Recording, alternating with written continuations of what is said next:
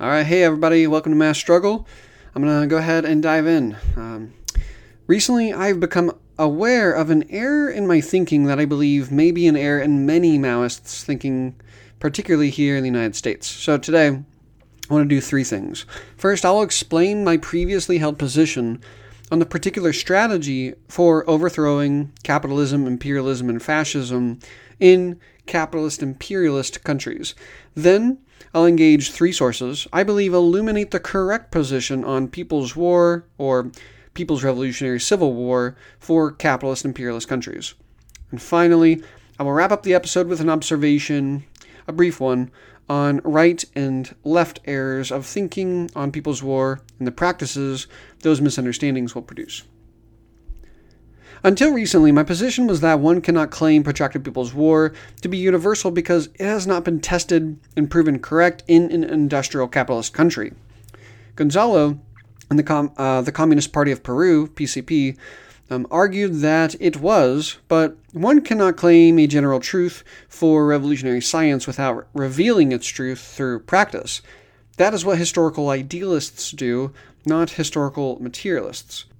And given that the PCP was unsuccessful in carrying their revolution through the establishment of a democratic dictatorship of the proletariat, and now needs to completely reconstitute the party upon Marxism, Leninism, Maoism, not some guiding thought, it would be a revision of the science to agree with the line of Gonzalo thought that proclaims protracted people's war to be universally applicable. However, while I had not fully aligned with this error in thinking, I had been influenced by it without being conscious of it. Although I have never believed that protracted people's war has been proven to be universal, and thus it is wrong to proclaim its universality, I had a very muddied perception of insurrection, people's war, and protracted people's war. Ultimately, I looked at the protracted character of the present stage of struggle within the capitalist imperialist countries and assumed it was right to redefine the concept of protracted people's war that Mao originally coined for the particular strategy developed for semi colonies, to be a general concept universally applicable in imperialist and semi colonies alike, although particularly applied in different ways. When I've thought about the theory of insurrection, I've long thought of it as an excuse held by revisionists to not do the hard work of developing an above and underground revolutionary legal mass struggle that builds mass organizations and mass alliances into united fronts capable of uniting the working class, uniting the working class with the semi working class, petite bourgeoisie, and lumpen proletariat, and uniting the workers' movements with the democratic movements against national oppression and racism, patriarchy, and other forms of oppression. This stage of the struggle also includes developing open and semi open armed self defense organizations in urban and rural areas and small underground units as well. Many so called Leninists today will talk about an insurrection in the long and distant future, but fail to clarify what stage of the struggle we are presently in or how we are to develop our struggle into the next stage of mass armed insurrection that would likely be followed by a People's Revolutionary Civil War, if history has anything to speak to that. The insurrection, apparently, is inevitable. The masses don't need a revolutionary party anymore to develop and guide the thinking and activity and organization of the people. The conditions will get so bad that the masses will spontaneously erupt and awaken to the correct ideas and correct practice. This is what I thought of when I heard insurrection. And so what I had come to do was reject it in my association of it with revisionism and the worshipping of spontaneity. And eventually, once you've studied even the slightest bit of Marxism, Leninism, Maoism for yourself and begin to learn from or even practice with people who identify as Maoist here in the United States, you will of course hear the term protracted people's war and receive different conceptions of it depending on the different so called Maoist organizations you associate with. And so, what I had done was correctly rejected the claim that Protracted People's War had been proven to be universally true, but incorrectly assumed that it would one day be proven to be true, only what I was calling protracted People's War would look differently in an imperialist metropole as opposed to a semi colony. The key here being, I didn't realize there were two distinct concepts that needed to conceptually be differentiated between. Those two concepts being People's War, also known as People's Revolutionary Civil War, and Protracted People's War. I certainly was not under the misconception that it is the principal task of Maoists in the United States to be developing a people's army in the rural lands of the country, to struggle for revolutionary base areas out there, and slowly but surely surround the cities for a swift and final victory. What I had done instead was assumed that what protracted people's war means for semi colonies is simply different from what protracted people's war will mean for industrial capitalist countries. I didn't realize there was People's War, or People's Revolutionary Civil War, and Protracted People's War. And so, while all this time I have thought that the correct line for capitalist imperialist countries is Protracted People's War, what I actually meant was People's War, and that the correct line for the American Proletarian Socialist Revolution will have three main stages up through the establishment of our democratic dictatorship of the proletariat. Number one, a protracted period of legal mass struggle. Or two, a stage of mass armed insurrection. And three, a stage of revolutionary civil war. The main thing I want to stress here is that People's War and Protracted People's War are conceptually different, the latter being particularly applicable in semi colonies alone. Let's turn to the thinking of Mao and Jose Maria Sison for some guidance on People's War in industrial capitalist countries. Also, I will have a bunch of links in the show notes for people who want to study these sources with comrades.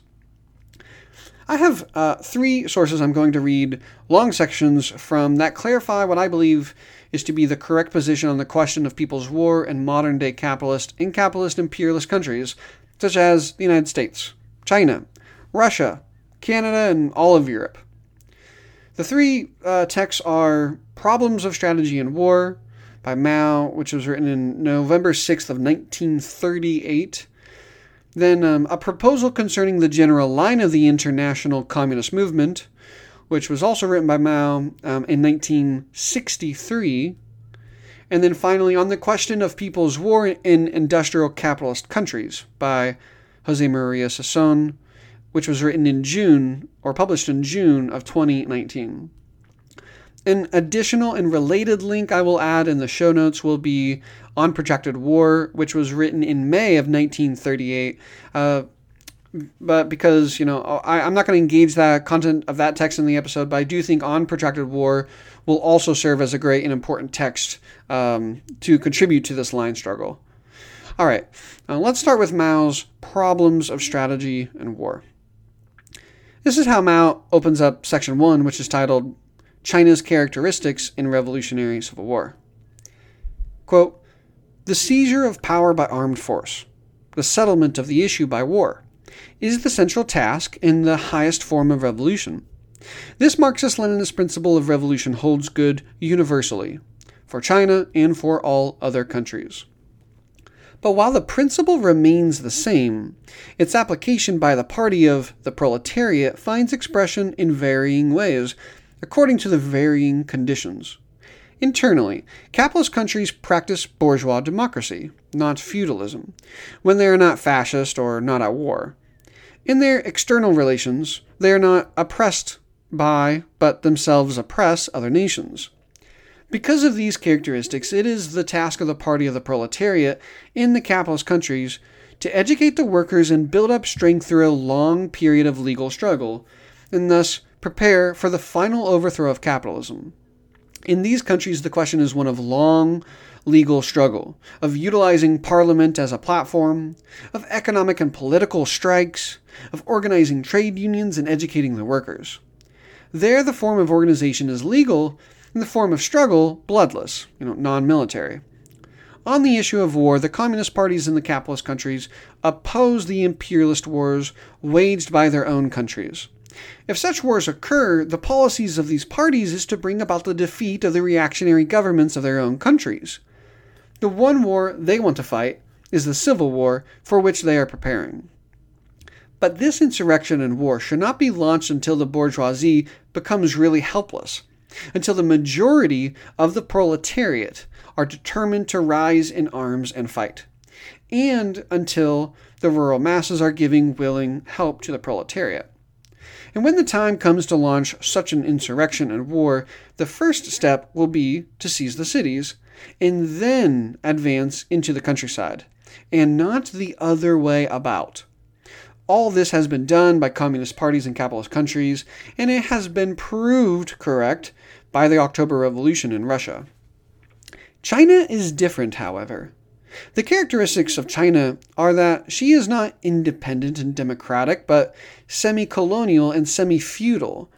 That internally she has no democracy, but is under feudal oppression, and that in her external relations she has no national independence, but is oppressed by imperialism. It follows that we have no parliament to make use of and no legal right to organize the workers to strike. Basically, the task of the Communist Party here is not to go through a long period of legal struggle before launching insurrection and war, and not to seize the big cities first and then occupy the countryside, but the reverse. End quote. Okay, so here Mao has laid out the theory that as of today has been proved correct. There are two different types of war that are determined by a particular country's class relations in the era of imperialism. We have People's War and Protracted People's War. Depending on whether you live in an industrial capitalist country or a semi capitalist, semi feudal country, an imperialist metropole, or a semi colony. Now, both the United States and Canada are internally settler colonies. So, one might raise the question of whether or not our settler colonialism would determine our line to be that of a protracted people's war, as opposed to a people's war. But it is the character of the United States being capitalist imperialist and the concentration of 80% of the population into urban areas that determines our strategy of war to be People's Revolutionary Civil War, not protracted People's War. And Mao says that the first stage of revolutionary struggle in our form of war will be one of a long, protracted legal struggle that utilizes everything from the workers' movement to community and nationally oppressed struggles to elections to political protest, all for the aim of mass armed insurrection that will inevitably turn into a revolutionary civil war between the proletarian led revolutionary forces in the bourgeois led reaction, representing the bourgeoisie, imperialists, and settler colonizers. A people's war seizes the cities first, and then the remainder of the country's uh, rural areas. But in order to seize the cities, the first stage of a long period of legal mass struggle, including the development of mass organizations and mass alliances, coupled with open and semi open self defense organizations, must be developed. To prematurely seize any city in a capitalist country is a guaranteed defeat due to the dominance of enemy forces. You have to develop the support, strength, and unity of the masses. This is why Maoists in imperialist metropoles must consciously make a study of united front work, which I just recently uh, released an episode earlier today, actually. And no, a protracted period or long term strategy that develops a legal mass struggle doesn't negate the necessity of underground and illegal work. A dialectical understanding, programs, and policy concerning above and underground, legal and illegal work is needed. But it would be a left error to prioritize illegal work as separate from and primary to developing the mass organizations and alliances, namely the United Front. In a proposal concerning the general line of the international communist movement, Mao writes, quote, in order to lead the proletariat and working people in revolution, Marxist Leninist parties must master all forms of struggle and be able to substitute one form for another quickly as the conditions of struggle change. The vanguard of the proletariat will remain unconquerable in all circumstances, only if it masters all forms of struggle peaceful and armed, open and secret, legal and illegal, parliamentary struggle and mass struggle, etc. it is wrong to refuse to use parliamentary and other legal forms of struggle when they can and should be used. However, if a Marxist Leninist party falls into legalism or parliamentary cretinism, confining the struggle within the limits permitted by the bourgeoisie, this will inevitably lead to renouncing the proletarian revolution and the dictatorship of the proletariat. Now, some folks compare Mao's words in Problems of Strategy in War to a proposal concerning the general line of the international communist movement and suggest that Mao's thinking evolved between 1938 and 1963 on the strategy for the capitalist countries. But personally, I think this is a bit of a dogmatic and rigid reading of Problems of Strategy in War.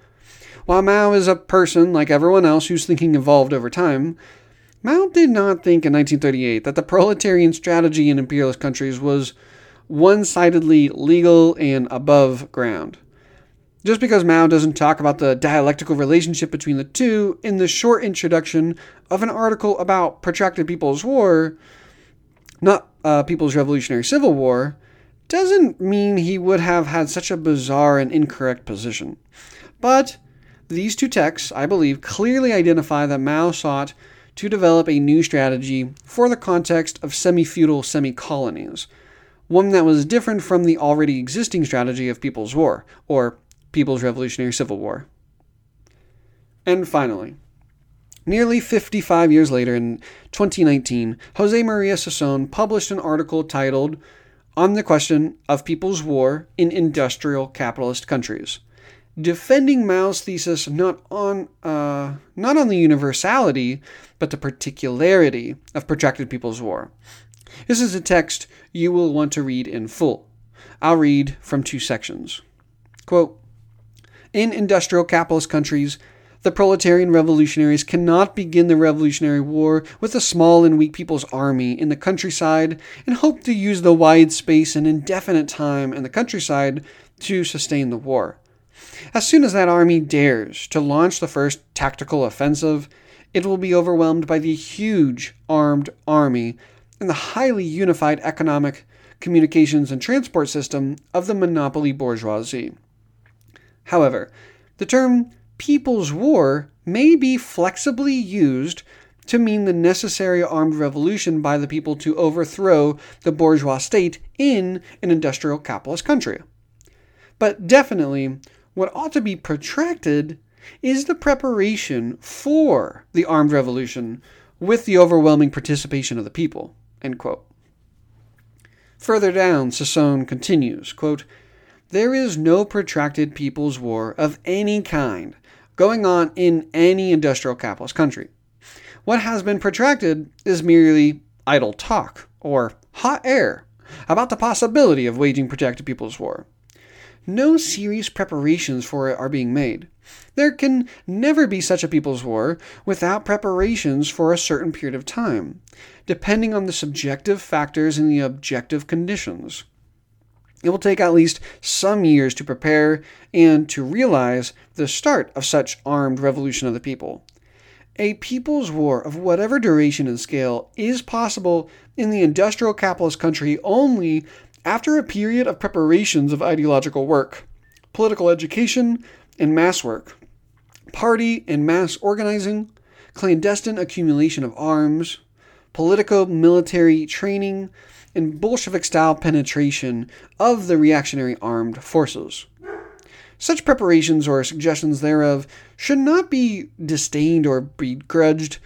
These preparations ought to take advantage of the imperialist crises and wars splits among the imperialist powers, violent contradictions among reactionary factions in the imperialist countries, the revolutionary advances being made in the underdeveloped countries, the desire of the proletariat and the people for revolutionary change, and the strength of the Revolutionary Party to lead the armed revolution of the people in their millions.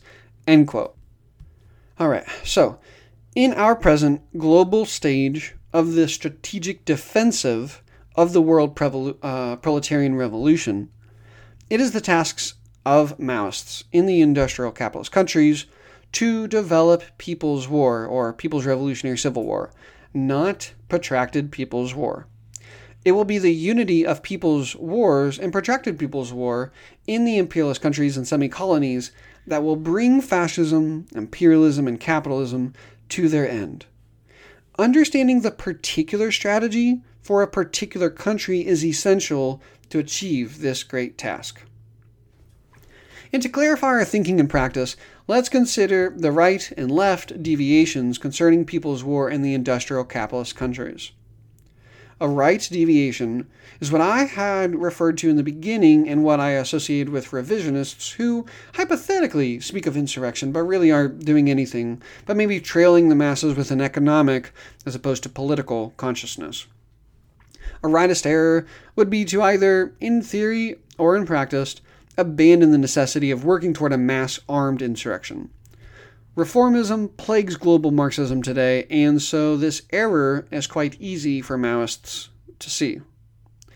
A left deviation could manifest in a few different ways, I think. For one, it is a left error to claim the particular strategy of protracted people's war, in which you develop an army and establish the revolutionary base areas in the countryside, you know, draining the resources and power of the enemy in the rural areas, and then surround the cities for the final seizure. But if someone said, no, we need to particularly apply the protracted people's war strategy to the imperialist metropoles by creating new kinds of revolutionary base areas in urban areas. This would also be a left error because the revolutionary base areas would completely lose their original meaning as developed for protracted people's war in semi colonies. Left opportunism will deny the present stage of a protracted legal mass struggle. It is armed struggle that they want, and they want it now. Or perhaps left opportunism will claim that this strategy is reformist. But again, even though our present stage needs a long term strategy for building legal mass organizations and alliances into various united fronts capable of bringing the workers' movement and the democratic movements to its broadest and strongest unity, this does not mean that this stage is one sidedly above ground or one sidedly legal. A dialectical understanding and implementation of the two is the correct approach in this stage. I hope this reflection has been helpful. Check out the links in the show notes to visit the primary sources. And as always, uh, ratings and reviews boost this content. And I uh, genuinely, a deep and sincere thank you to people who support the show at Patreon. All right, peace.